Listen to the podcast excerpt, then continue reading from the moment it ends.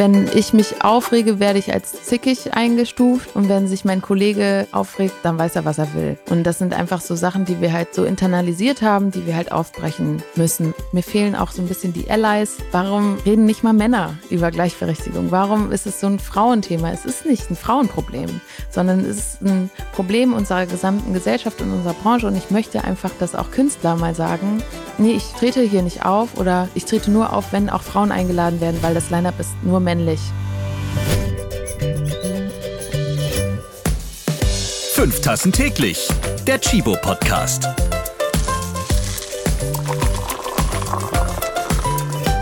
Moin aus Hamburg. Wir leben in diesem Podcast unseren heißgeliebten Kaffee, das ist klar. Und dieser Podcast, der verbindet Kaffeeliebe mit Nachhaltigkeit. Ja, da gibt es dann viele inspirierende Folgen zum Nachhören. Ihr könnt ja mal in eurer Podcast-App die verschiedenen vergangenen Folgen durchsuchten. Wir hatten nachhaltige Themen, zum Beispiel über Zero Waste. Wie können wir unseren Müll reduzieren? Wir haben euch Ernährungstipps gegeben zum zuckerfreien Leben.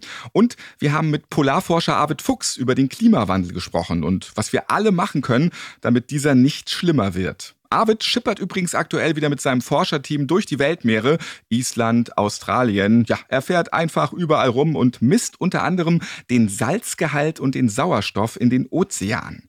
Und Arvid hört fünf Tassen täglich und darum liebe Grüße dorthin, wo immer du auch jetzt gerade bist. Wir haben in diesem Podcast allerdings noch nicht über Musik gesprochen, auch noch nicht über Feminismus, Gender und Sexismus. Ja, und darum holen wir das jetzt alles in dieser Folge nach. Und das geht am besten mit meiner heutigen Gästin, Antje Schomaker. Hallo. Moin, ich freue mich. Danke für die Einladung. Ja, sehr gerne und auch schon gleich zum Start gegendert, wobei das mit Gästin klingt irgendwie schon so ein bisschen schräg, finde ich. Mhm. Oder sind wir noch in der Gewöhnungsphase, wo so einige Wörter nicht so wirklich richtig zünden?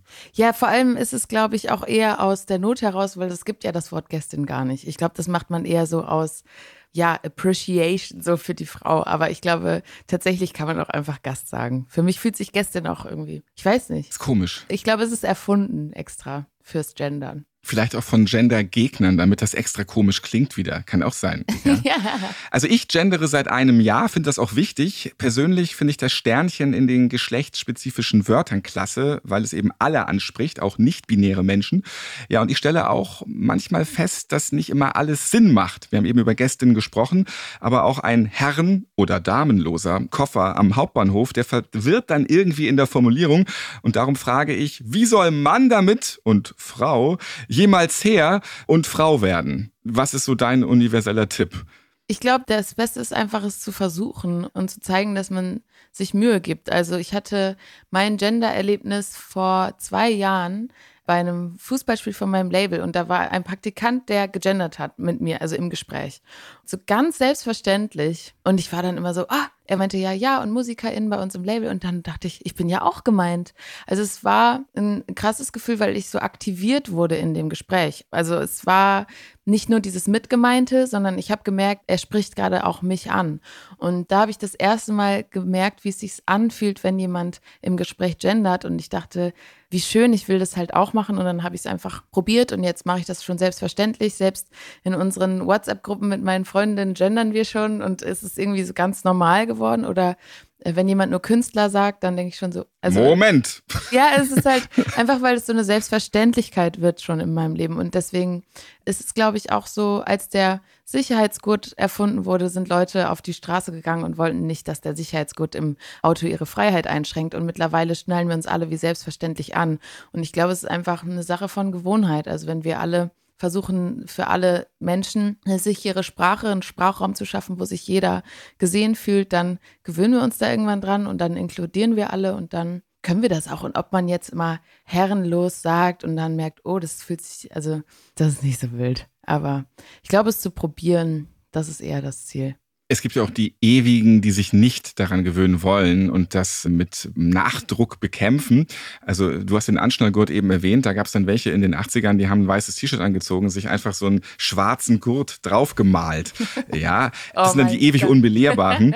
Vielleicht sollte Mann, und da ist es jetzt auch schon wieder dieses Mann, gar nicht mehr solche Formulierungen einfach wählen wie Mann, weil sie einfach altbacken sind und jetzt auch nicht mehr den Zeitgeist treffen. Und ich kümmere mich auch darum, wie du das sagst, auch in WhatsApp-Gruppen und und mit einer SMS auch da schon das Sternchen mit reinzunehmen und innen hinzuzusetzen, damit es einfach normal wird im Sprachgebrauch dann. Dass man jetzt nicht sagt, so, jetzt unterhalte ich mich kurz mit Gendern und jetzt wieder nicht, weil das genau. ist dann irgendwie auch nichts Richtiges. Also irgendwann, glaube ich, macht man das auch tatsächlich automatisch. Und ich finde es auch super, dass du das schon so etablierst, weil auch dann wird es ja auch im ganzen Raum irgendwie normaler, wenn man es liest. Dann stolpert man vielleicht auch selber nicht mehr so. Und Menschen, die sich so dagegen aussprechen und sagen, ich will nichts verändern, weil ich habe das schon immer so gemacht, verstehe ich nicht, warum man einfach unbedingt andere Leute verletzen und ausschließen möchte. Das ist einfach für mich, wenn du einfach nur deine Sprache ändern musst, einfach nur einen Innen irgendwo dran setzen musst, damit jeder Mensch sich in deinem Satz jetzt gesehen fühlt, das ist doch voll schön. Das fühlt sich doch viel schöner an, zu wissen, ich verwende eine Sprache, die alle mit einbezieht und keinem wehtut, so auch auf Worte zu verzichten, wie zum Beispiel Sachen, die normal sind, aber negativ konnotiert sind, wie behindert oder schwul oder sowas, die ja als immer so abwertend bezeichnet werden. Wenn wir darauf verzichten und Menschen dadurch nicht an den Rand der Gesellschaft bringen, aktiv durch unsere Sprache, das fühlt sich doch viel schöner an. Also ich verstehe nicht, warum Leute sagen, ich male mir jetzt den Gurt hier drauf und fliege dafür vielleicht durchs Fenster oder ähm, ich benutze jetzt weiter diese Worte, einfach weil ich das schon immer so gemacht habe. Aber dafür fühlen sich halt Leute mies, wenn ich mit denen rede. Vielleicht fliegen die dann auch irgendwie durchs Fenster so auf eine Art und Weise zumindest verbal. Wir sind jetzt ja schon mittendrin im Talk und ich habe dich noch gar nicht richtig vorgestellt und darum hole ich das jetzt mal nach. Antje ist Musikerin und Songwriterin im deutschsprachigen Indie-Pop und darum sprechen wir heute natürlich auch über Kaffee in der Musikbranche, KünstlerInnen in Corona-Zeiten. Wir reden über Hamburg, ja, wir zwei Hamburger unter uns. Du bist allerdings Wahlhamburgerin, aber man wird ja so eingehamburgert, ja? ja. Du bist eine Zeit lang zumindest hier in Hamburg gewesen. Wir sprechen speziell über Frauen in der Musikszene, Diversität und auch Fair Fashion. Das liegt ja auch besonders am Herzen.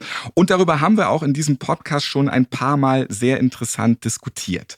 Antje, mit welchem Kaffee wollen wir jetzt erstmal starten? Bei der wievielten Tasse bist du heute auch schon? Ich bin noch bei der ersten weil ich gestern einen langen Drehtag hatte. Ich war auf einem Filmset und deswegen ein bisschen später aufgestanden bin und das schnell gehen musste. Und deswegen habe ich mir einen French Press Kaffee gemacht mit ein bisschen Hafermilch drin. Und genau, ich denke immer so, wenn ich schnell noch den Wasserkocher nebenbei, während ich mich noch fertig mache, dann mache ich immer so eine Studentenpresse schnell. Aber ich habe auch so eine Elektra, so eine Espressomaschine und auch eine Bialetti. Also ich bin da divers aufgestellt wenn äh, Gäste da sind, dann mache ich auch mal die große Maschine an. Sogar da bist du divers aufgestellt. Ja. ja. Könntest du morgens auf deinen Kaffee verzichten? Ist schon vorgekommen und dann habe ich gemerkt, dass ich nicht so gut aus dem Quark komme bei manchen Sachen dann. Oder im Studio, dass man dann da so hängt und dann nach dem Kaffee geht es einem dann schon doch nochmal besser. Dann ist man schneller auf Zack. Du hast bereits im Kindesalter in dein Tagebuch geschrieben, ich will irgendwann Sängerin werden. Ja, du hast es geschafft, das ist schon mal schön. Und du wurdest von dem Musikproduzenten Sven Meyer am Krefelder Crash-Theater bei einem A Cappella-Auftritt entdeckt. Dann hast du Musikwissenschaft studiert, also auch ganz fundiert Musikerin, mhm. und äh, bist bei einem Musikverlag tätig gewesen. Ja, 2016 hast du dann ein von dir selbst geschriebenes Lied mit dem Titel Mein Herz braucht eine Pause auf YouTube hochgeladen, wodurch wiederum der Musiker Bosse so Willkommen im Hamburg Club, auf dich aufmerksam wurde. Und wenige Zeit später warst du dann auch die Vorband, du warst eine Band, auf seinem Konzert. Und 2017 hattest du Auftritte beim Hurricane Festival und dem Deichbrand. Und anschließend erschien dein eigenes erstes Album. Und dein Titel Liebe auf Distanz mit Revolverheld, den kennt ihr wahrscheinlich auch jede und jeder. Deswegen mal liebe Grüße an dieser Stelle auch an Johannes von Revolverheld. So, poh. Antje, jetzt habe ich sehr viel über dich gesagt. Habe ich irgendwas vergessen zu erwähnen oder habe ich dich jetzt vollumfänglich vorgestellt? Fehlt da noch was? Alle Sachen sind drin, glaube ich. Also hast du gut recherchiert und tatsächlich auch mein Studium genannt, was ich eigentlich eher so nebenbei gemacht habe. Aber das habe ich sogar abgeschlossen letztes Jahr für meine Oma nach acht Jahren an der Uni Hamburg. für deine Oma, du hast ja. nur für deine Oma studiert. Nicht für den Lehrer, für die Oma. Also ich habe das Studium eher gemacht, um Grund zu haben, so nach Hamburg zu gehen und dass keiner fragt. Also ich wollte eigentlich nur Musik machen, aber dann, wenn man so ein Studium noch anfängt, dann kommen keine Rückfragen so, ach wirklich, willst du jetzt nur Musik machen? Und ich glaube, ich wollte auch selber irgendwie noch so eine Art Sicherheitsnetz haben. Dann habe ich irgendwie relativ schnell gemerkt, dass ich das gar nicht brauche, dass es gut läuft gerade bei mir mit der Musik. Und dann ist das Studium immer mehr so zur Seite gerückt. Aber die einzige, die immer wieder nachgefragt hat, war halt meine Oma. Wie läuft's mit dem Studium? Wann Mhm. machst du denn die Bachelorarbeit? Und dann dachte ich letztes Jahr, komm, jetzt gebe ich sie ab. Jetzt habe ich mit 1,3 die Bachelorarbeit geschrieben, tatsächlich Wow. sogar. Glückwunsch. Corona sei Dank. Ja, dann habe ich Oma stolz gemacht. Das ist die erste Oma-Frage gewesen, wie läuft's mit dem Studium? Die zweite war immer, und wie läuft's mit der Liebe? Oder das ist doch auch immer von der Oma dann die nächste sehr wichtige Frage. Das stimmt. Es ist tatsächlich aber auch doch immer so, wenn man in die Heimat kommt, dann ist immer, und hast du jemanden? Wenn man dann so gesagt hat, nee, dann waren immer alle so, oh. Dann dachte ich immer, warum denn? Oh, ist doch ganz großartig, wenn man auch Single glücklich sein kann. Warum bist du denn weggegangen? Dann hättest du jetzt jemanden. So vielleicht auch. Ne? vom Dorf. Nee. Kommst du auch vom Dorf? Ich bin tatsächlich Hamburger und Städter. Okay. Also ich, Wäre ich auch gern. naja, sagen wir mal so, ich kenne so ein bisschen, bisschen Dorfatmosphäre, weil ich bin in Poppenbüttel geboren. Ja, Ah. also der Norden Hamburgs. Schön. Ist dann auch schon Bergstedt, dann auch gewohnt, Volksdorf und das ist so, ja, der grüne Norden. Hamburg ist überall grün, aber das ist nochmal so ein anderes Flair da dann auch irgendwie. Aber ich bin durch und durch Städter schon seit Jahren. Also ich bin der Fan der kurzen Wege, auf jeden Fall. Das finde ich cool. Das habe ich mir früher auch gewünscht, nah an so einer Stadt zu sein. Ein großes deutsches Nachrichtenmagazin hat dich zu den 100 wichtigsten Frauen des vergangenen Jahres gezählt. Das ist jetzt natürlich aber auch eine ziemliche Verantwortung, oder Antje? Ich vergesse es immer. Danke nochmal. Oh, das ist aber auch immer so eine Ehre. Schon, ne? Ich war in dem Moment schon überrascht, ja. Und Verantwortung, ich fand das eher würdigend, weil so viele Frauen leisten so großartige Arbeit, vor allem auch auf Social Media im letzten Jahr. Und es wird halt oft nicht gewürdigt oder gesehen, weil wir halt wie selbstverständlich immer Bildungsarbeit leisten müssen und auch immer wieder erklären müssen und auch so feministische Arbeit oder auch Menschen halt immer wieder beibringen, Gleichberechtigung oder da waren ja auch viele Menschen, wie zum Beispiel Tupoka Ogette oder Alice Hastas, glaube ich, auch dabei, die Antirassismusarbeit leisten. Und das fand ich irgendwie total toll, dass diese Frauen mal gewürdigt wurden und gezeigt wurden und gesehen werden. Und deswegen fand ich das gar nicht wie eine Verantwortung, sondern eher wie so ein, wir sehen euch. Und deswegen habe ich mich gefreut. Aber ja. Wir haben euch auf dem Kicker. Du kommst ursprünglich vom Niederrhein und hast vor circa neun Jahren in unserer schönen Kaffeestadt Hamburg den Anker geworfen. Ist natürlich immer gleich Liebe auf den ersten Blick. Davon zeugt zumindest auch dein Titel aller guten Dinge. Elbe, Schanze, Mhm. mein geliebtes Franzbrötchen, ja. Was hat dein Herz für die Hansestadt entflammt? Also die Stadt mit der Nase im Wind. Ich dachte früher tatsächlich immer, ich muss nach Berlin gehen, weil meine Mutter hier studiert hat und wir immer hier so hingefahren sind. Und ich dachte, hier muss ich so wohnen. Und dann war ich für ein Wochenende in Hamburg, weil dieser Musikproduzent Sven Meyer, der hat mich, weil ich Theater gespielt habe, das stimmt, über MySpace entdeckt damals. Und dann, das gab's noch. ähm, und Lang ist es her. ja, das ist lange her. Und dann war ich einfach für ein Wochenende da, da war ich so 16, 17 und dann dachte ich, oh mein Gott, hier will ich alles machen, hier will ich hin. Und dann, ich glaube, man braucht auch nur so einen Tag Hamburg, um sich einfach sofort zu Schock verlieben und irgendwie zu. Hamburg macht es einem so leicht auch anzukommen. Ich war dann immer öfter da und dann im Studium und dann, ich weiß auch nicht, die Bühnen, die halt da waren, auch für mich als junge Musikerin, da bin ich ganz leicht dann drauf gekommen und dann ging es ja los. Außerdem hat Hamburg Möwen. Ich meine, das ist doch das Beste. Und die wissen auch, wie sie an deinen Wurstbrötchen und so kommen, äh, wenn du das isst. Da muss man aufpassen. Ja, ist das so ein Klischee, nämlich immer der kühle Norden und da kommt man nicht so mit den Leuten ins Gespräch, da kann man doch nicht Leute kennenlernen und so weiter. Die sind alle so für sich abgeschlossen. Also ich kenne es nicht so und ich bin Hamburger, aber das gibt irgendwie dieses Klischee so deutschlandweit so ein bisschen. Aber das lockert sich auch, weil Hamburg einen ziemlichen Stellenwert bekommen hat mittlerweile. Das stimmt. Ich habe das gar nicht, aber ich habe auch tatsächlich wenige HamburgerInnen am Anfang kennengelernt.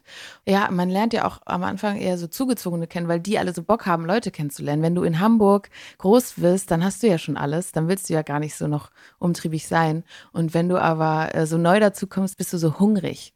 Ich war so richtig hungrig und meine beste Freundin Emily, die ist in Hamburg groß geworden und die habe ich dann immer mitgenommen, weil sie war so in ihrem Studio immer und ich habe sie dann immer quasi mitgezerrt. Und die ist jetzt nach Berlin gegangen und dann war ich immer die, die mitgenommen wurde, weil sie so hungrig war für eine Stadt.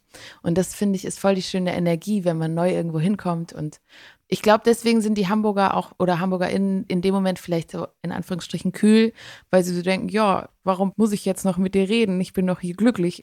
weil sie vielleicht nicht so den Drive haben, wenn man schon in Hamburg groß geworden ist. Hat man ja alles, ist ja die schönste Stadt. Da braucht man ja nichts mehr. Ja, aber jetzt hast du ja Hamburg trotzdem den Rücken gekehrt und lebst in Berlin. Ja. Geht eine Musikkarriere nicht an der Alster? Ähm, tatsächlich ist mir das beim Hamburger Musikpreis aufgefallen. Da saß ich in der Jury und ich wollte MusikerInnen nominieren und habe immer gemerkt, oh, die sind im Bemessungszeitraum nach Berlin gegangen. Oh, die jetzt auch. Und ich muss sagen, kulturpolitisch fand ich, hat Hamburg in den letzten Jahren doch ein paar Fehler gemacht. Dadurch, dass wir weniger Proberäume hatten oder auch Bühnen, die weggefallen sind, wie zum Beispiel der kleine Donner, der geschlossen werden musste, wo ich oft Konzerte spielen durfte. Und dann sind viele nach Berlin gegangen und dann dachte ich, probiere ich das jetzt auch. Tatsächlich muss Hamburg da meiner Meinung nach noch mehr fördern und auch ja, MusikerInnen irgendwie wieder die Möglichkeit geben zu wachsen. Und deswegen bin ich jetzt in Berlin, aber ich muss auch sagen, dass ich auch oft immer noch in Hamburg bin. Also ich habe mich nicht für eine neue Stadt entschieden, sondern ich bin auch mindestens einmal im Monat noch in Eimsbüttel bei meiner Schwester und das ist doch immer noch mein Zuhause. In Eimsbusch, die alte Hut. Du bist normalerweise permanent mit großen KünstlerInnen live unterwegs, auch mit Johannes Oerding oder Johannes Strate. Mhm. Während wir uns mit unseren Jobs im vergangenen Jahr im Homeoffice durchgewurstelt haben, so muss man es wohl sagen. Wie ist es dir als ja, weggesperrte Künstlerin ergangen? Am Anfang war es richtig schwer. Also ich dachte, es sind super viele Menschen so kreativ jetzt. Also sie gehen nach Hause, alle waren so produktiv, Bananenbrot gebacken und keine Ahnung was. Und dann kamen die ganzen Schokobrot. Hast du gebacken? Ja, meine Frau ist da jetzt eine leidenschaftliche Schokobrotbäckerin geworden, ja. Oh, das klingt gut. Profitierst du wahrscheinlich sehr viel Ja, davon. natürlich. Ich kann es jetzt auch, aber ich, also man macht es aber trotzdem dann irgendwie nicht mehr so. Ne?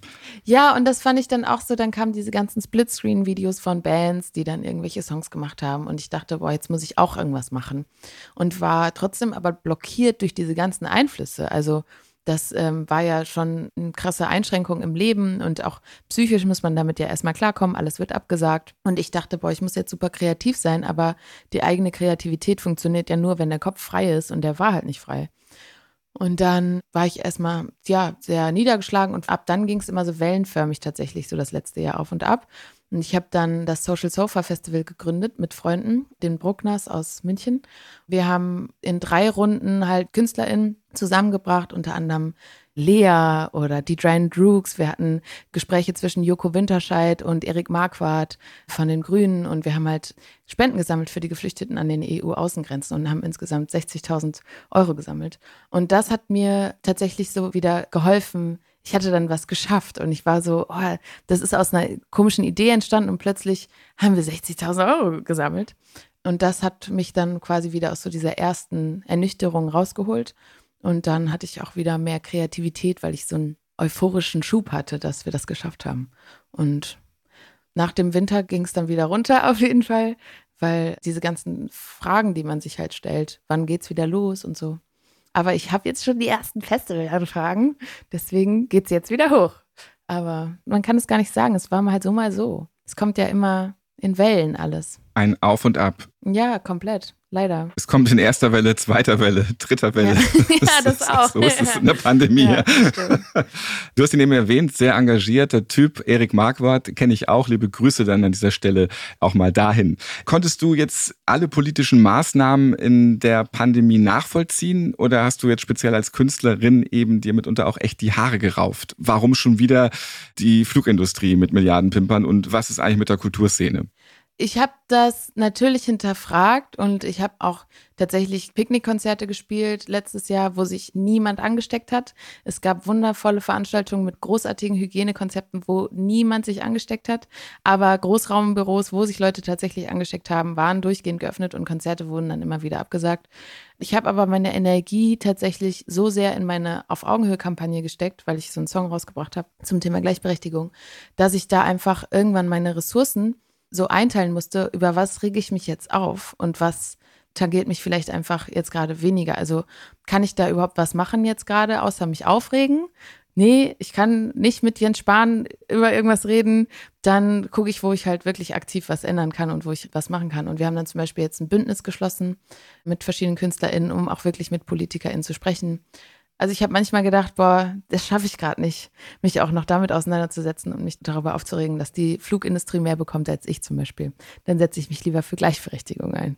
Ich kann es auch so ein bisschen nachvollziehen. Ich selbst war auf Produktionsreise mitten in der Pandemie, war in München im Hotel, wusste, dass da nur noch zwei andere mit mir in diesem gesamten großen fünf-, sechsstöckigen Hotel waren, weil es war schon keine Rezeption mehr da. Man musste das so mit Code, musste man sich so eine Schlüsselkarte holen und es waren halt immer diese beiden anderen Karten da drinnen. Mhm. Also völlig verlassen, totale Kurzarbeit und ich bin am nächsten Morgen aufgewacht, war ganz oben, mach mein Fenster auf, und genau gegenüber auf einer Straßenseite war halt ein riesengroßer Komplex von einer Firma.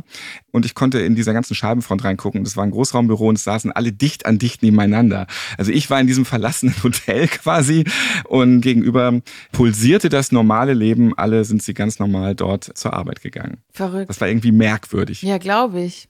Was setzt das auch für ein Zeichen? Ne? Also für eine Gesellschaft, was ist uns denn wichtiger, die Wirtschaft oder die Kultur? Und ich habe auch das Gefühl gehabt, dass wir auch so ganz schmerzhaft gemerkt haben, wie wichtig oder wie relevant wir eigentlich eingeschätzt werden. Und ich glaube, dass auch jetzt so im Nachhinein viele Menschen merken, dass sie da tatsächlich etwas falsch eingeschätzt haben.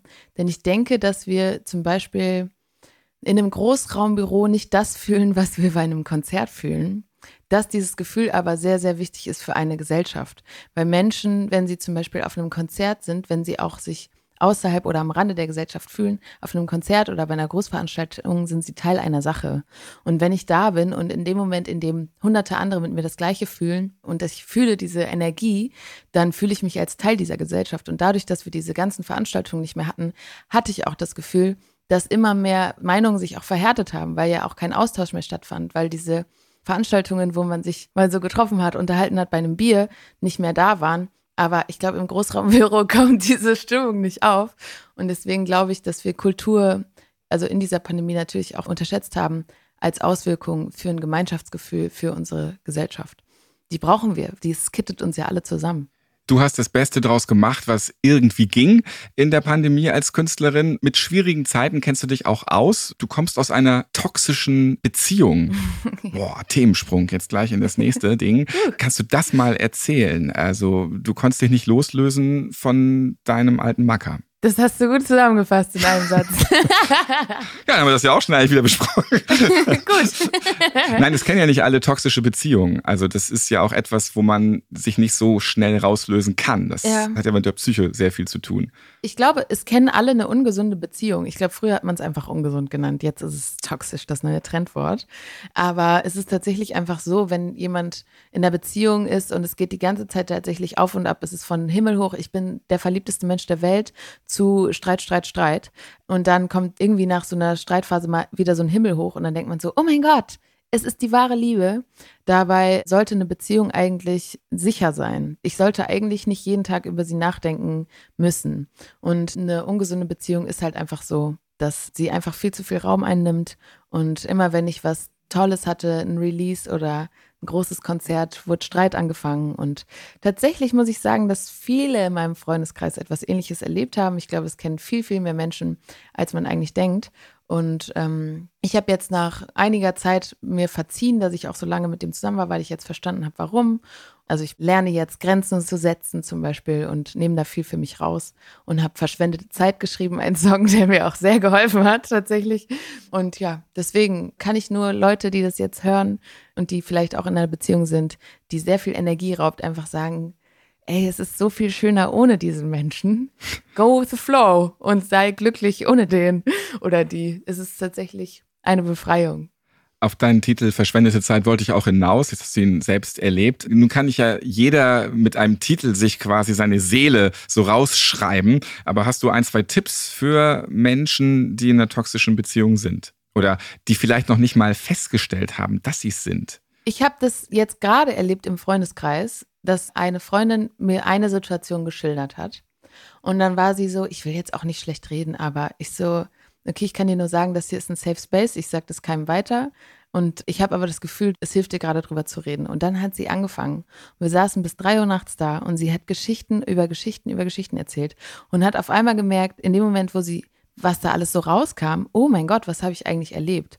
Ich habe so ein One-Line-A-Day-Tagebuch und das habe ich mal durchgeblättert und gemerkt, ach krass, ich habe das ja schon so oft erlebt. Also ich glaube, sich mal so vor Augen führen, entweder aufschreiben, Situationen, die einem einfallen. Ich hatte tatsächlich dann alles mal rausgeschrieben an Streitsituationen und da hatte ich mehrere Seiten als Dokument, so zu merken, okay, das ist, ist nicht nur heute so, sondern das war schon die letzten zwei Jahre so. Und das hat mir geholfen. Also verschwendete Zeit hat mir geholfen. Ich habe es laut aufgedreht und Mittelfinger hoch hier durch meine Wohnung getanzt und dachte, ich will wieder alleine sein. Deswegen, das kann ich auch als Tipp mitgeben. Es hilft und es hilft auch vor allem, glaube ich, sein Mindset so zu ändern. Zu sagen, ich habe das nicht über mich ergehen lassen, sondern ich habe das mitgemacht und ich gehe jetzt weg und ich setze jetzt Grenzen und lerne meine Bedürfnisse zu äußern und ciao Kakao oder ciao Kaffee. Einige KünstlerInnen haben ja so Zoom-Konzerte gemacht. Wäre das dann auch was für dich vielleicht? Einfach um den Kontakt zu halten mit der Fanbase. Mm, ich habe ein paar Streaming-Konzerte auch gemacht, äh, auch so für Arte Concerts oder Insta Live. Aber ich brauche Menschen.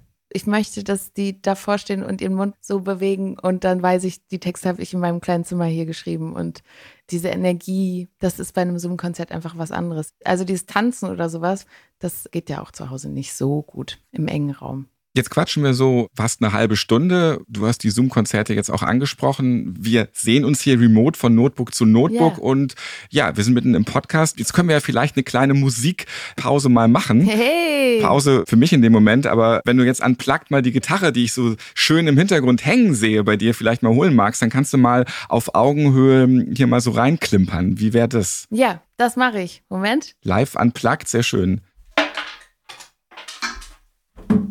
Da holt sie ihre Gitarre von der Wand. Und da sehe ich auch Blumen im Hintergrund. Von wem sind die? Die habe ich mir selbst gekauft. Ich liebe Blumen. Das passt jetzt natürlich zu dem, was du gerade so alles gesagt hast. Ne? Jetzt ist Zeit für mich. Ich bin froh, jetzt mal allein zu sein. Jetzt kaufe ich mir auch selbst Blumen. Kaufst du dir nicht selbst Blumen? Tatsächlich nicht. Ich liebe Blumen einfach und ich finde, das hebt immer die Stimmung. Und ich kaufe mir sehr, sehr oft Blumen für meine Wohnung. Es macht einen glücklich, die riechen gut. Man braucht keinen, der einen Blumen schenkt. Man braucht sich selbst. Zimmerpflanzen werden bei mir generell nicht sehr alt. So. Nur für dich jetzt. Und für euch. Im Original singen 124 Frauen am Ende. Also du kannst mich sehen, wenn du mich sehen willst, weil ich neben dir stehe auf Augenhöhe. Das ist dann auch die Passage dazu. Da können wir gleich nochmal drüber reden, warum ja. du da auch so viele Frauen mit eingebaut hast. Sehr gerne. Ich singe mal den ersten Part. Okay. Ich will dir nichts wegnehmen, auch wenn du mir das nicht glaubst. Doch kann hier auch nicht weggehen, wenn du mir den Weg verbaust. Erklär's mir gerne, was ich schon weiß Du willst ja nur helfen, mm, ja, ist ja nur nicht gemeint. Ich nutz meine Stimme, tu es nicht hin. Und wenn es zu spät ist, wird gefragt, warum hast du denn nichts gesagt? Du sagst, ich bin nur halb so groß und halb so laut, immer nur halb so viel und halb so schlau, immer nur halb so gut. Egal was ich tue du siehst mich nicht, weil du nur nach unten blickst, obwohl ich neben dir stehe, auf Augenhöhe. Sehr schön und ich klatsche hey. jetzt mal stellvertretend für alle Podcast-HörerInnen. Sehr, sehr schön. Ja, es macht auch gleich wieder Lust, auf ein schönes Konzert tatsächlich, wo man dann auch wieder ein bisschen enger aneinander stehen kann und darf. Ganz bald. So, jetzt habe ich eben schon die 124 Frauen am Ende von diesem Lied erwähnt. Ich habe letztens mit dem Comedy-Autoren und auch zwangsgestörten Peter Wittkamp im Podcast gesprochen. Der würde jetzt deswegen nicht schlafen können, weil es nur 124 und nicht 125 Frauen sind. Warum fehlt diese eine Frau am Ende? Die bin ich. okay, dann ist es doch wieder rund. Perfekt. Ja, wir sind 125. Peter kann schlafen. Sehr schön. Dann noch liebe Grüße hier an dieser Stelle. Und damit hast du natürlich auch noch mal ein deutliches Zeichen setzen wollen. Warum hast du so viele Frauen gerade auch für diese finale Passage dazugeholt? Tatsächlich hatte ich eine Liste mit weitaus mehr Frauen und auch Non-Binary Artists, ich glaube über 400 oder sowas gesammelt. Ich hatte aber nicht so viel Zeit. Ich habe das alles alleine gemacht und habe einfach versucht, so viele Frauen oder halt Non-Binary Artists oder alles, was nicht ein Cis-Mann ist, zu sammeln und auf meinen Song zu holen, um zu zeigen, es gibt sie. Weil ich eine Kampagne zeitgleich gemacht habe mit einem Streamingdienst zu diesem Song auch. Und ich wollte Playlisten paritätisch befüllen was ich auch gemacht habe. Und Überraschung, was auch geklappt hat, Ralf, das ist ja, hey, ne? Aber auf diesem Weg hat mich tatsächlich ein Freund gefragt, gibt es denn überhaupt so viele Frauen? Und da war ich so, ey, das hat mich einfach nur wütend gemacht. Und dann dachte ich so, ich zeig dir das. Ich zeig dir, dass es diese Frauen gibt und habe dann einfach alle angeschrieben, die mir eingefallen sind.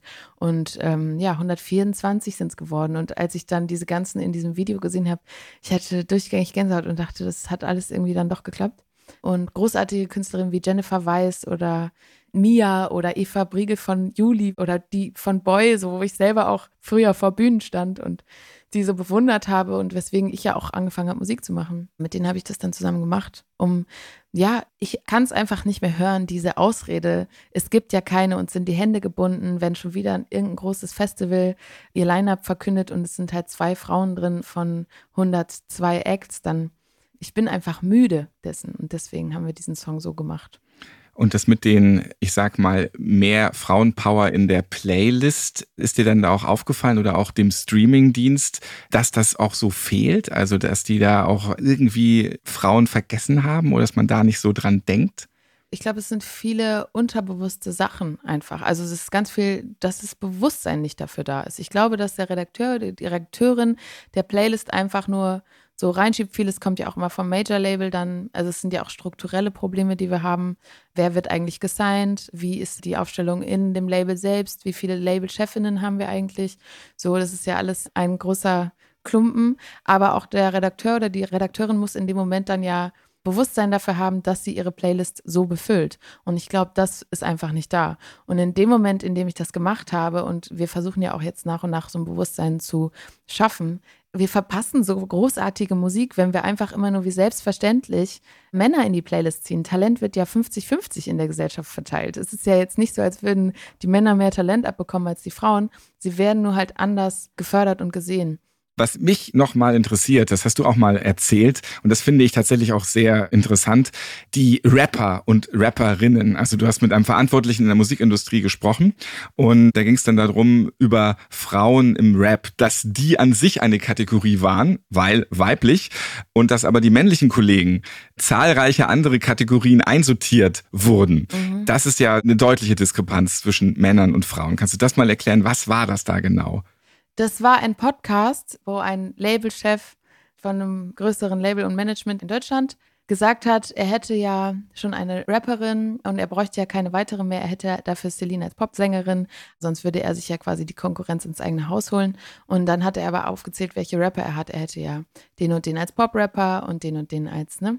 Also es war gar nicht im Gespräch mit mir, sondern ich habe den Podcast gehört und war so überrascht. Also der Moderator hat auch in dem Moment dann nichts entgegnet, dass dieser Sexismus so internalisiert ist, dass er schon gar nicht mehr merkt, dass der Mann in Genres unterteilt wird und die Frau, da ist das Genre schon ihr Geschlecht. Deswegen sind zum Beispiel diese Women of Pop Playlisten bei allen Streamingdiensten oder Ne, also Frauen in der Country-Musik und dann gibt es immer so eine Playliste, wo alle Frauen drin sind. Das ist Othering. Also wir finden gar nicht in den normalen Playlisten statt, sondern wir haben dann unseren eigenen Space und zwar die Frauen-Playlist. Gleichberechtigung wäre, wenn wir in allen Playlisten auch stattfinden würden mit den Männern, aber wir werden immer dann so in unsere, hey, ihr habt die Frauen-Playlist oder beim Radio, heute machen wir mal den Frauentag, da spielen wir nur Frauen und da werden wir dann halt trotzdem wieder an die Seite gestellt. Und das erlebe ich auch oft, dass halt ich mit Künstlerinnen verglichen werde, wo ich so denke, was habe ich denn mit der gemein, außer dass sie auch eine Frau ist und auf Deutsch singt? Eigentlich gar nichts. Und ähm, da merke ich schon, dass bei uns ganz oft halt unser Geschlecht schon unser Genre ist. Wir haben ja schon eine Frau. Jetzt brauchen wir noch eine Woman of Color und dann sind wir gut divers besetzt, aber zehn Männer haben wir noch da. Oder es ist halt immer so, ja, du bist kein normaler Mensch, sondern du bist halt eine Randgruppe und du wirst dann so eingeladen, damit man das halt auch noch hat. So gleichwertig, das meinte ich. Damit sind wir auch schon mitten im nächsten Thema Sexismus. Ja. Es gibt auch eine Bibi Blocksberg-Folge aus den 80er Jahren, wo Bernhard Blocksberg, der Vater von Bibi, gerade die Tageszeitung liest und dann so gönnerhaft seiner Frau Barbara Blocksberg eine Seite rüberreicht und sagt, hier ist die Frauenseite, kannst du ja auch mal lesen. Und da sind natürlich nur Rätsel und Kochtipps drinne gewesen. So, es wird wirklich auch in der Folge zelebriert. Hat sich dann von den 80ern bis jetzt schon was gewandelt oder sind wir da immer noch ganz schlecht in Bezug auf Sexismus? Du sagst auch, es fehlt so weibliche Wut. Männer, die sind bei der Wut viel mehr angesehen und da hört man dann mehr drauf. Ja, wir sind schon weit, also weiter als vor 40 Jahren wäre ja dann die Bibi Blocksberg-Folge, aber ich habe auch letztens so einen Film geguckt von 2001, da dachte ich auch, wow, das könnte jetzt so nicht mehr passieren. Deswegen glaube ich schon, dass wir weiter sind und auch alleine, dass wir jetzt heute darüber sprechen, ist erstmal Danke dafür und auch ein guter Prozess oder Progress.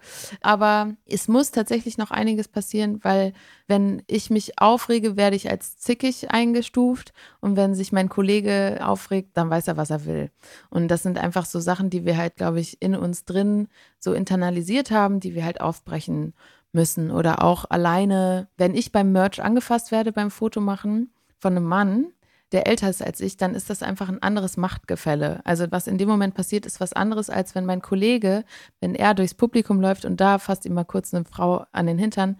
Für mich wäre das gleich schlimm, aber mein Kollege meinte, und das fand ich auch irgendwie krass, dass die Macht halt einfach eine andere ist. Und das stimmt, weil diese körperliche Unterlegenheit oder auch, wie ist es bei ne, Mann und Frau, das löst halt was anderes aus. Und deswegen müssen wir da einfach noch viel drüber reden. Und mir fehlen auch so ein bisschen die Allies warum reden wir jetzt darüber? Natürlich, weil es mein Thema ist und so, aber warum reden nicht mal Männer über Gleichberechtigung? Warum ist es so ein Frauenthema? Es ist nicht ein Frauenproblem, sondern es ist ein Problem unserer gesamten Gesellschaft und unserer Branche. Und ich möchte einfach, dass auch Künstler mal sagen, nee, ich trete hier nicht auf oder ich trete nur auf, wenn auch Frauen eingeladen werden, weil das Line-up ist nur männlich und sich dafür mal einsetzen oder sich auch mal aufregen, öffentlich, wenn ein großes Label so ein Line-up teilt das wünsche ich mir einfach, dass da mehr passiert und da sind wir aber, glaube ich, auf einem guten Weg, oder? Was denkst du?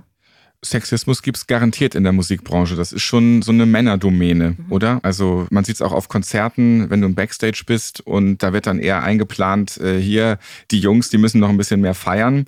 Da wird dann dementsprechend auch mehr Zeug geholt dafür. Und bei der Frau, ja, die will vielleicht noch einen Wein trinken oder so. Ja. Es ist tatsächlich an vielen Stellen ganz, ganz komisch. Und ich hatte jetzt ein Festival, das Fantastic Festival. Da bin ich in den Raum gekommen und beim Soundcheck der anderen Band waren an jeder Position war eine Frau oder non-binary Person besetzt. Und es war so krass, weil dieses Gefühl, was ich hatte, als ich in den Raum gekommen bin und es waren halt keine Männer anwesend. Das war so befreiend. Also ich hatte eine körperliche Reaktion, ich hatte eine richtige Gänsehaut, weil ich wusste, da ist eine Kamerafrau, da ist eine Tonfrau, eine Lichtfrau. Es war irgendwie Wahnsinn, wie in mir sowas runtergefallen ist. Und auch beim Soundcheck, ich musste nicht alles zehnmal sagen. Ich hatte nicht das Gefühl, ich muss jemandem was beweisen oder normalerweise wird bei meiner Band dann oft gefragt, wie ich meinen Gitarrensound habe. Diesmal wurde ich direkt angesprochen und alles war so auf Augenhöhe. Und ich will jetzt keinem Mann unterstellen, dass das immer so ist, aber ich hatte halt tatsächlich diese Situation und das kann man mir auch nicht absprechen, dass ich, wenn ich auf Tour gehe, einfach sehr oft Techniker habe, die mich entweder nicht anschauen oder wenn ich sage, die Monitore müssen weg hier vorne, die Boxen, weil wir haben in ihr, dann werden die nicht weggenommen, erst wenn mein Gitarrist das sagt. Sowas habe ich halt erlebt und in dem Moment war es so, ah, oh mein Gott, Befreiung. Und ich wünsche mir einfach, dass es mehr auch paritätisch besetzte Crews gibt. Ich will natürlich nicht nur weibliche Räume, sondern halt auch ausgeglichene Räume haben. Und genau, ich wünsche mir so eine Zukunft einfach. Das war krass, was das ausgelöst hat. Richtig toll. Antje, wie sieht es jetzt gerade mit deinem Kaffee aus? Ist die Tasse schon leer? Magst du Nachschub? Und wie wichtig ist dir auch nachhaltiger Kaffee? Ich rede so viel, deswegen habe ich nicht so viel Zeit zu trinken. ja, ist immer schwer in so einem Podcast, ne? Also runter mit dem Zeug. Und wie geht's weiter mit der nächsten Tasse Kaffee? Nachhaltiger Kaffee ist mir tatsächlich sehr wichtig und auch generell Nachhaltigkeit. Ich bin so ein Bio-Kind. Ich komme von der Waldorfschule. Mein Vater war Biobäcker oder ist er immer noch.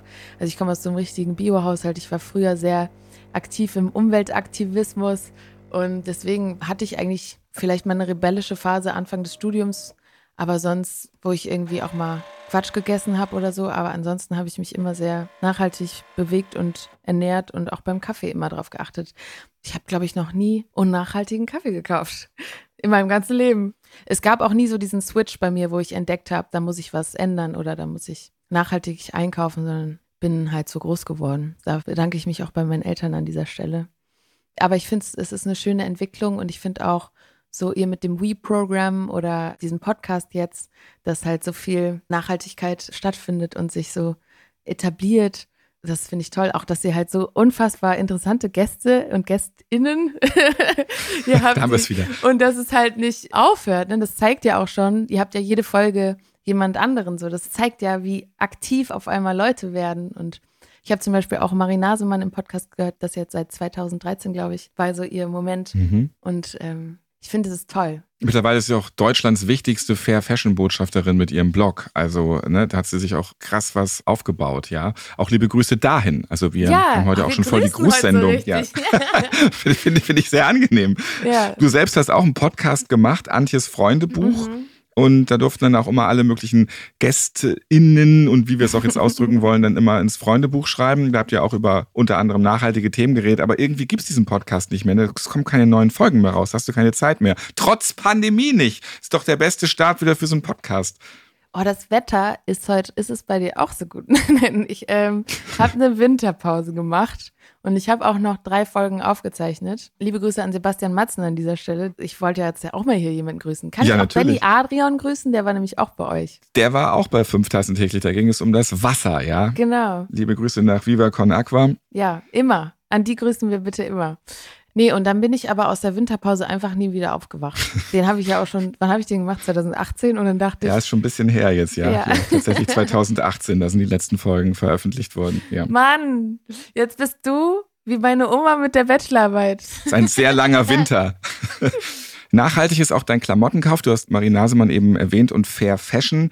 Ja, worauf achtest du beim Klamottenkauf? Und hast du immer Fair Fashion an? Mm, jetzt zum Beispiel habe ich vor allem viel Vintage an.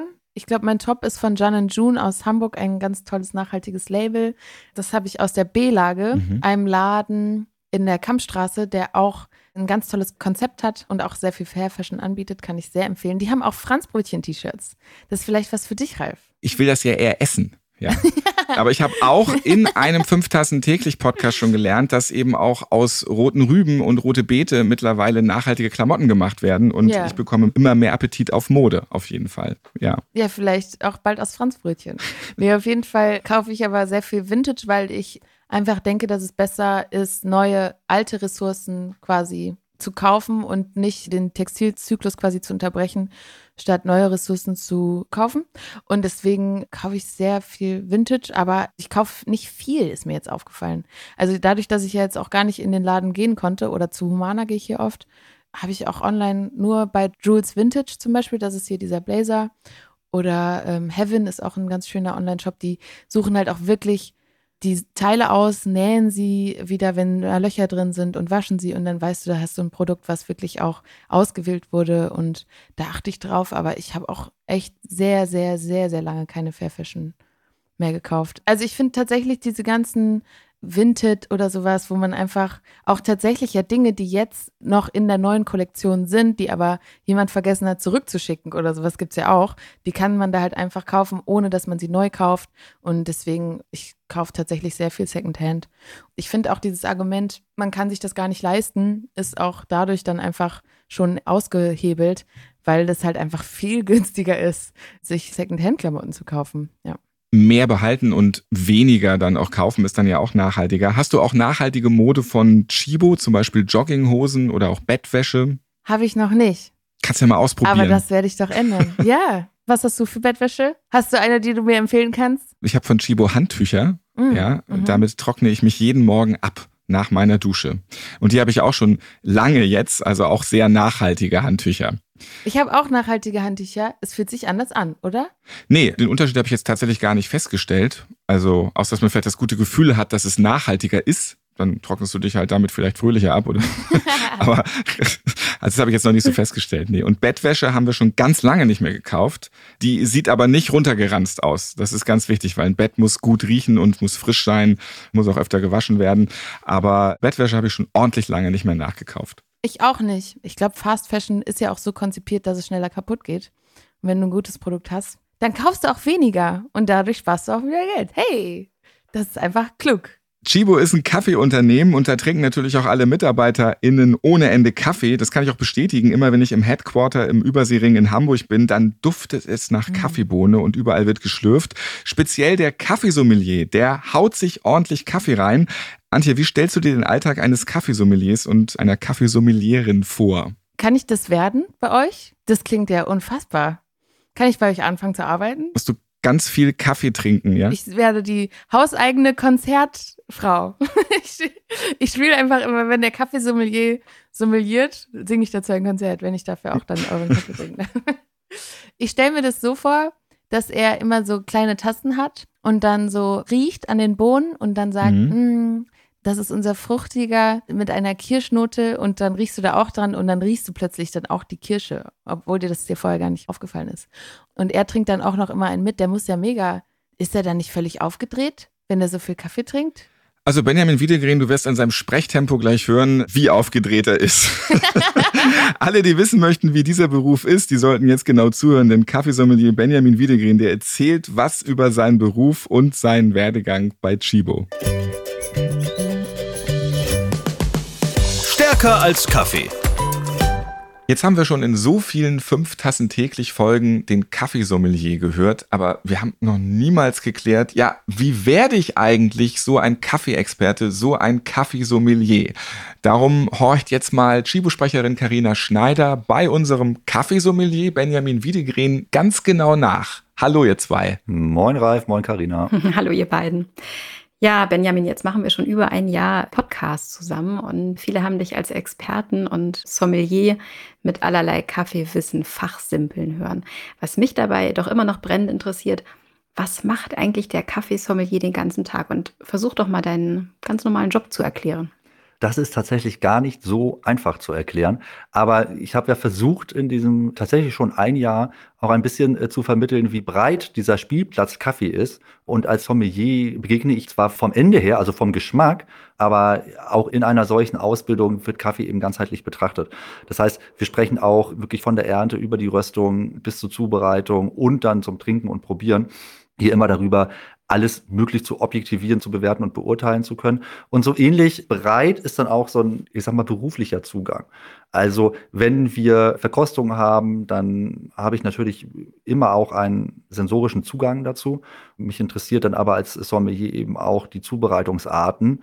Und da bieten wir ja auch logischerweise einiges an Support für zu Hause, nicht? was man kaufen kann, sei es jetzt irgendwie eine Siebstempelkanne oder ein Handfilter. Und auch da geht es dann immer darum zu sagen, okay, wie kriege ich eigentlich das Optimale aus den einzelnen Produkten, sei es jetzt der Kaffee, sei es die Zubereitungsmöglichkeiten heraus, damit ich eben zu Hause auch ein perfektes Geschmackserlebnis haben kann. Ne? Und in allen Punkten kann man eigentlich da als Sommelier auch immer mit ansetzen und versuchen, sozusagen das beste Ergebnis im Geschmack am Ende auch ja, zu treffen. Ist denn der Begriff des Sommeliers, der kommt ja, glaube ich, ursprünglich vor allen Dingen aus dem Wein, ist er bekannt, ist das ein geschützter Begriff oder darf sich jeder Kaffeesommelier nennen? Beziehungsweise anders gefragt, hast du irgendein Zertifikat dafür oder irgendeine bestimmte Ausbildung durchlaufen? Ja, ich habe tatsächlich ein Zertifikat, das ist, glaube ich, Handelskammer zertifiziert gewesen. Ich habe eine Ausbildung gemacht zum Kaffeesommelier bei dem geschätzten Kollegen äh, Thomas Brinkmann in Hannover. Schöne Grüße an dieser Stelle. Das ist ganz toll. Kann ich jedem empfehlen. Kann man machen. Das macht ganz, ganz, ganz viel Spaß.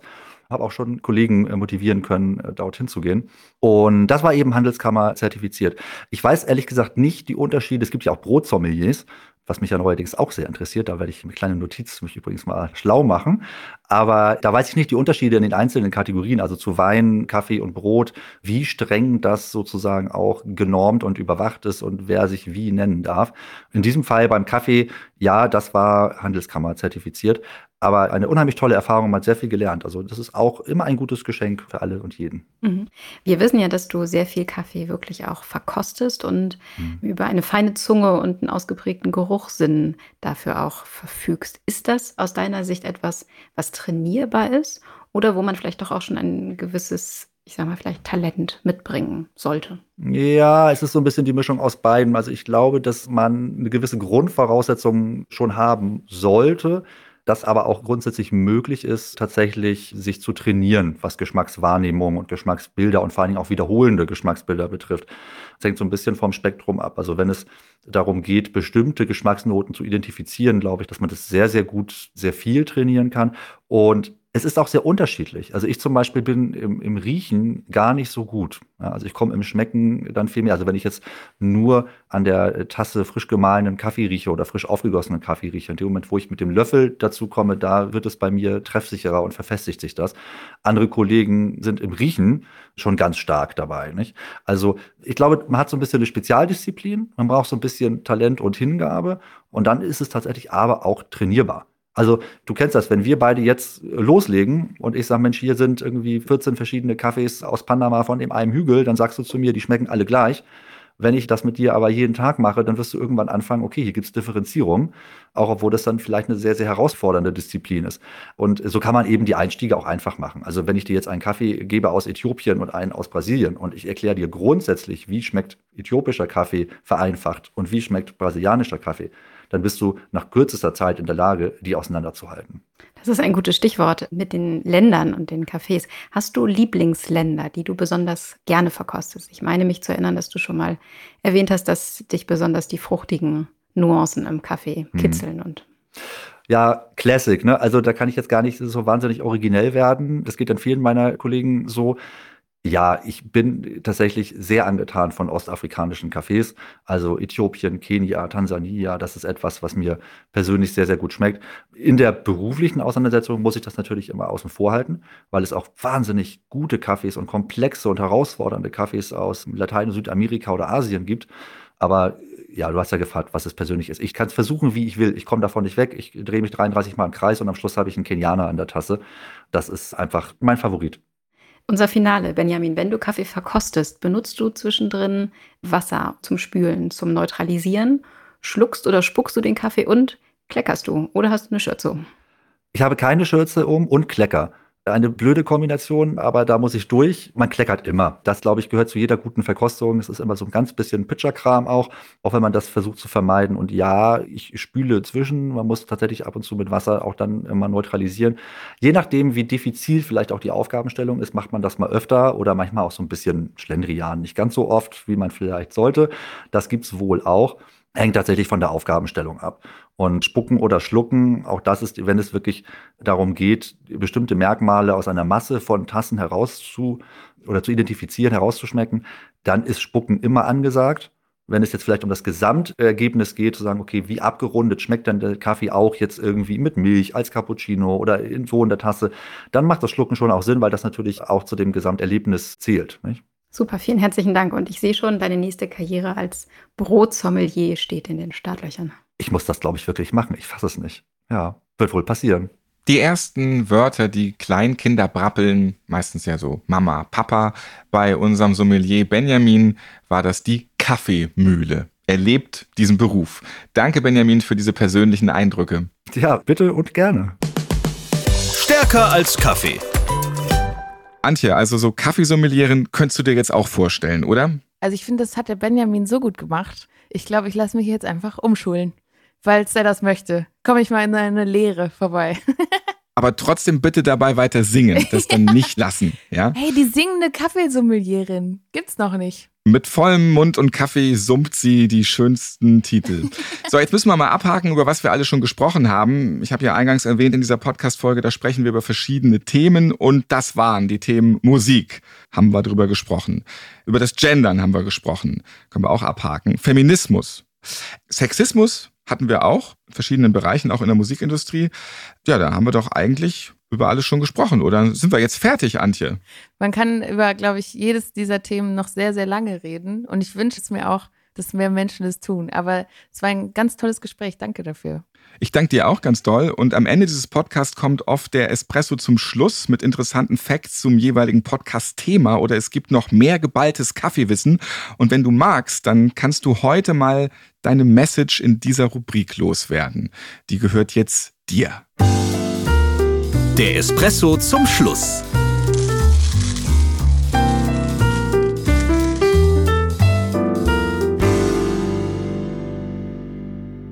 Du hast gesagt, ich darf mir was wünschen. Ja. Wir sind ja auch hier beim Thema Nachhaltigkeit und der nachhaltige Espresso zum Schluss. Und deswegen wünsche ich mir einfach, dass mehr Leute auch ein Bewusstsein dafür entwickeln. Das hat ja sehr viel mit Bewusstsein zu tun, Nachhaltigkeit. Und wenn wir zum Beispiel über Fair Fashion reden, dann ist es auch gleichzeitig verknüpft mit Feminismus, denn Fast Fashion wird vor allem auf dem Rücken von Frauen ausgetragen.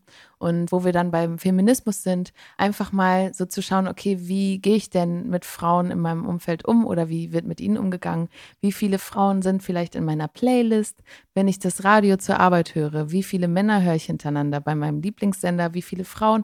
Und wenn mir auffällt, das Gleichgewicht ist da nicht so. Vielleicht mal eine E-Mail hinschreiben. Viele haben ja auch immer so einen Kontakt und sagen, hey, ich würde mir wünschen, dass das Verhältnis hier vielleicht ausgeglichener wird. Bei dem Festival, zu dem ich gehe, wie ist da das Line-up? Einfach mal so ein bisschen zu schauen und auch gendern und die Sprache, das ist ja dann nochmal ein anderes Thema, aber einfach so zu gucken, ja, wie gleichberechtigt ist eigentlich die Musik, die ich höre oder die Veranstaltung, zu denen ich gehe und das hat ja alles irgendwie am Ende. Nachhaltigkeit, Feminismus, das ist ja irgendwie doch dann alles miteinander verknüpft. Deswegen wünsche ich mir, dass Menschen dieses Bewusstsein entwickeln.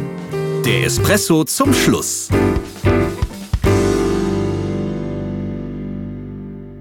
Das war's für heute. Schön, dass du da warst, Antje. Danke für die Einladung, Ralf. Es war mir eine Freude.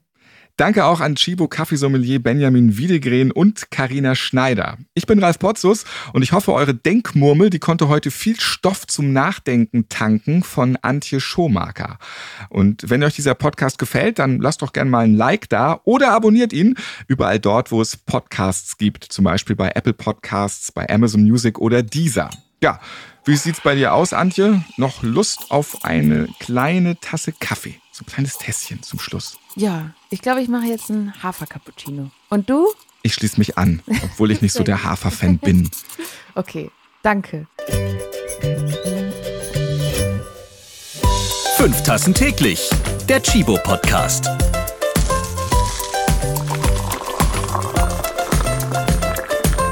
Ihr habt Fragen oder Anregungen zu dieser Podcast-Folge? Wir freuen uns auf eure E-Mail an podcast.chibo.de.